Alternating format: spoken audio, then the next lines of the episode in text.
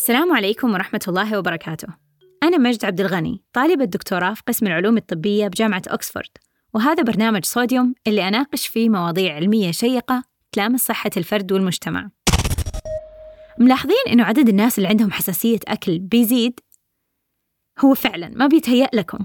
من التسعينات لاحظوا الباحثين إنه عدد الناس اللي عندهم حساسية الأكل بيرتفع بشكل عجيب، خاصة في الدول الغربية. لدرجة نسبة انتشار حساسية الأكل في الأطفال في أمريكا زادت بثلاثة أضعاف خلال عشر سنوات بس. ففكرت الجهات الصحية وقالوا يمكن إذا ما عرضنا الأطفال لمسببات الحساسية من بدري ممكن هذا الشيء يقلل من الحساسية. وفعلا بدأت هذه الدول خاصة أمريكا وبريطانيا ينصحوا الآباء إنهم يتجنبوا يأكلوا الرضع خلال أول سنة من الحياة الأكل اللي عادة يسبب حساسية. يعني مثلا ما يعطوهم مكسرات أو بيض لأنه هذه الأشياء حساسياتها منتشرة. لكن عدد الناس اللي عندهم حساسية مو بس ما نقص لا زاد أكثر وأكثر. ومع ذلك ما تغيرت القوانين على طول. وظل الاعتقاد الشائع في بريطانيا وأمريكا أن تجنب تعريض الأطفال لمسببات الحساسية في السنة الأولى أفضل. وفي يوم من الأيام كان طبيب بريطاني مختص في الحساسية بيزور أصحابه في دولة من دول الشرق الأوسط. وشافهم يعطوا ولدهم اللي عمره ستة شهور حلاوة بالفول السوداني. وهذا الشيء وقتها كان الأمريكان والبريطانيين حيطالعوا في الأبوين ويقولوا إيش هذا التخلف؟ كيف يعطوا ولدهم الصغير فول سوداني؟ لكن كانت كثير من العوائل في المنطقة بيعطوا هذه الحلاوة لأطفالهم من بدري. أتوقع الطبيب البريطاني إنه حيكون منتشر عندهم حساسية الفول السوداني لأنه كثير من الأطفال بيتعرضوا له قبل عمر السنة. لكن لما بحث في نسبة الحساسية لقى إنها في الحقيقة نادرة جدا مقارنة ببريطانيا. فبدأ يدرس هذا الموضوع بجدية بإجراء تجارب ونتيجة أبحاثه هو وغيره إنه قبل كم سنة صار بالعكس تعريض الطفل لأكلات زي المكسرات والبيض منصوح به خلال أول سنة من الحياة. لكن حتى مع اكتشاف إنه الأطفال أفضل يتعرضوا لمسببات الحساسية من بدري ما زالت الحساسيات بتتزايد. ليش؟ وإيش علاقة النظافة الزايدة؟ وهل في علاج للحساسية غير التجنب التام للأكل اللي يسببها؟ خلينا اليوم نتكلم عن آخر ما توصل له العلم بالنسبة لحساسية الأكل. حساسية الأكل أساسها هو إنه الجهاز المناعي بيسوي دراما على شيء في الأكل ما يسوى. يعني هي ردة فعل مناعية مرضية وقد تكون مميتة ضد أجزاء غير مضرة من أكل معين. يعني بروتين معين في الحليب أو في البيض أو في المكسرات. فالمشكلة ما تكون في الحليب ككل أو المكسرات ككل لا عادة تكون بسبب بروتين واحد معين فيها هو اللي بيهيج الجهاز المناعي. الإنسان الطبيعي لما يأكل أي شيء ينهضم الأكل للأجزاء الصغيرة اللي تكونه وخلايا الأمعاء تأخذ بعض من هذه الأجزاء الصغيرة وتعرضها على جهاز الخلايا المناعي اللي حول الأمعاء عشان تقول لها شوفي هذا أكل هذا شيء غير ضار وما يحتاج تهاجميه. فخلايا الجهاز المناعي تحفظ شكل أجزاء الأكل هذه وما تهاجمها. والحقيقة إنه إلى الآن هذه العملية مو مفهومة تماماً. يعني إحنا لسه ما نفهم الحالة الطبيعية عشان نقدر نفهم ليش تصير الحالة المرضية اللي هي الحساسية. لكن الأكيد هو إنه يحصل خلل في تعرف الخلايا المناعية على أجزاء الأكل. وهذا له جانب وراثي بس في كمان عوامل بيئية. حتكلم عن ثلاثة أشياء ممكن تكون هي السبب في هذا الخلل في التعرف على أجزاء الأكل. أول شيء نقص فيتامين د. طبعا فيتامين د لازم يدخل في الموضوع. كل ما طلع مرض أو مشكلة نلاقي الفيتامين د دور فيها.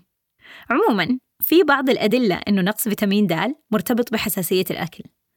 عدة دراسات لقت أنه كل ما بعدت الدول عن خط الاستواء يعني كل ما قل تعرض هذه الدول للشمس وبالتالي زاد احتمال نقص فيتامين د كل ما زاد عدد الأطفال اللي عندهم حساسية الأكل في هذه الدول.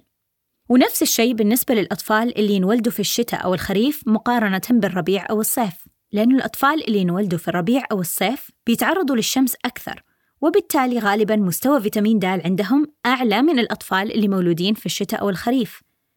وفي دراسات قاست مستويات فيتامين د بشكل مباشر وفعلا لقوا إن الرضع اللي مستوى فيتامين د عندهم كان أقل من حد معين كانوا أكثر عرضة بأضعاف إنه يصير عندهم حساسية الفول السوداني أو البيض. ومو مفهوم بالضبط ليش هذا الشيء يصير بس مو مستغرب منه لأنه فيتامين د له أدوار كثيرة في تقوية المناعة. ثانياً في شيء اسمه فرضية مسببات الحساسية المزدوجة. وهذه أكثر فرضية مدعومة بالدراسات واكتشافها ساهم في الحد من تزايد نسبة حساسية الأكل. ما علينا من اسمها المعقد. الفكرة إنه إذا الرضيع تعرض للأكل اللي يسبب الحساسية بطريق غير الجهاز الهضمي مثلا عن طريق جرح في الجلد وهو ما بيتعرض لهذا الشيء في أكله تصير عنده حساسية منه. يعني إذا الرضيع عنده أمراض جلدية زي الإكزيما ممكن أجزاء الأكل اللي تسبب الحساسية تدخل جسمه عن طريق الجلد بدال الفم مثلا لأنه يكون في بقايا فول سوداني في أسطح البيت أو غيره. ولأنه هذه مو طريقة طبيعية للجهاز المناعي إنه يتعرف على الأكل ممكن هذا الشيء يسبب حساسية إذا الطفل في نفس الوقت ما كان بياكل هذا الشيء. فهذه كانت واحدة من المشاكل وقت ما كان غير منصوح بتعريض الأطفال اللي عمرهم أقل من سنة للبيض والمكسرات. لأنه بعضهم كان عندهم أمراض جلدية فبيتعرضوا لهذه الأكلات من الأسطح وغيره بس جهازهم المناعي ما بيستوعب إنها أكل لأنه ما شافها عن طريق الأمعاء. فصارت عندهم حساسية منها لما أخيرا بعد سنة من ولادتهم أكلوها لأول مرة. يعني في فرضية فيتامين د وفرضية مسببات الحساسية المزدوجة. دحين نجي للسبب الثالث وهو النظافة الزايدة. فرضية النظافة كمسبب لحساسية الأكل تقول إنه الناس الحساسيات عندهم بتزيد لأنهم صاروا بيعيشوا في بيئة نظيفة أكثر من اللازم. ونتيجة النظافة الزايدة هو قلة تعرض الطفل لجراثيم مختلفة رغم أنه التعرض للجراثيم مهم لتقوية المناعة. وفي جراثيم نافعة تستعمر أجسامنا خاصة الأمعاء وتساعد في تقوية مناعتنا. وقلة تنوعها مرتبطة بمشاكل مناعية كثيرة منها الحساسية. الأطفال اللي يعيشوا في المزارع نسب الحساسية عندهم أقل من الأطفال اللي يعيشوا في المدن. والأطفال اللي يروحوا الحضانة برضو نسب الحساسية عندهم أقل من غيرهم. والولادة القيصرية والرضاعة الصناعية يبدو أنهم يزيدوا من احتمالية إصابة الطفل بالحساسية. وكل هذه الأشياء مرتبطة بالتعرض لجراثيم مختلفة وبالتالي قوة الجهاز المناعي. الولادة القيصرية عملية جراحية فتعتبر أنظف من الولادة الطبيعية. والرضعة الصناعية بتطلع من مصنع معقم فتعتبر أنظف من الرضعة الطبيعية. والحضانة تعرض الطفل لبكتيريا وفيروسات من الأطفال الثانيين والمزرعة مليانة جراثيم مختلفة من الحيوانات والطين وغيرهم. طبعا ما بقول نعيش في وساخة أو نسوي العمليات بدون تعقيم بس كأفراد نحاول برضو إننا نتجنب هوس النظافة لأنه ممكن جدا الواحد يكون أنظف من اللازم. وهذا الشيء يأثر على الجراثيم الصديقة اللي تستعمر أجسامنا وتقوي مناعتنا. للمزيد عن هذه الجراثيم الصديقة اسمعوا حلقة البودكاست اللي بنفس العنوان. طب إذا واحد من مسببات حساسية الأكل هو نقص تنوع الجراثيم النافعة في أجسامنا هل ممكن نعالج الحساسية بإننا نزرع هذه الجراثيم؟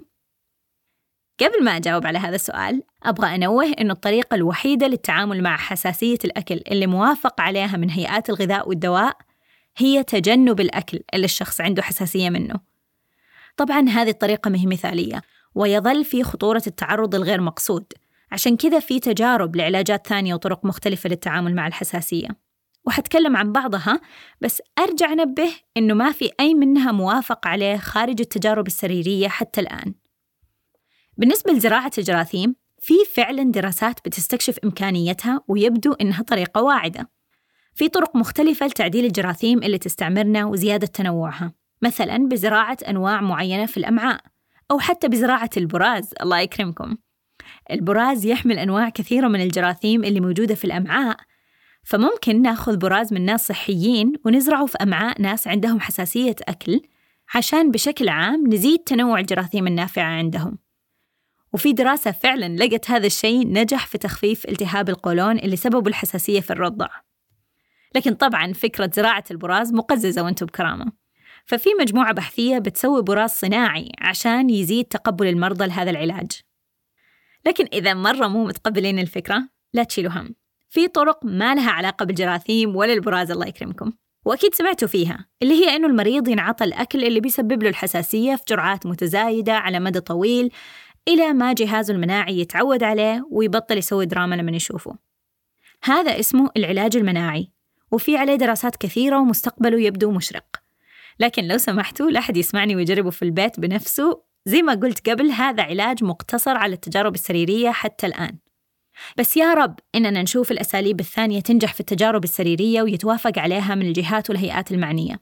لأنه حساسية الأكل مو بس تأثر على الصحة الجسدية للشخص إذا بالغلط تعرض للأكل اللي مسبب له مشكلة. لا في كمان آثار نفسية واجتماعية من التنمر والشعور بالاستبعاد والقلق لما ياكلوا في أماكن جديدة وإنهم لازم يكونوا منتبهين لكل شيء يدخل فمهم وإنهم يشيلوا معاهم إبرة الحساسية كل مكان لأنه ممكن غلطة بسيطة تكون مميتة لا سمح الله. ومع ذلك ما زال في ناس تحسب إنه الحساسية دلع زايد وإنه الواحد ما حيصير له شيء لو أكل بشكل طبيعي. كل هذه الأشياء تأثر على الناس المصابين بالحساسية. فيا رب يعجل بعلاج كامل لهم وبشفائهم وجميع المرضى المسلمين. طيب أنا تكلمت كثير عن حساسية المكسرات والبيض لأنهم الأكثر انتشاراً. بس في حساسيات غريبة ونادرة. مثلاً في حساسية نادرة من اللحم الأحمر يسببها قرصة القرادة اللي هي شيء قريب من العناكب. هذه يبغى لها حلقة لحالها يوم من الأيام. بس أنتوا إيش أغرب حساسية مرت عليكم؟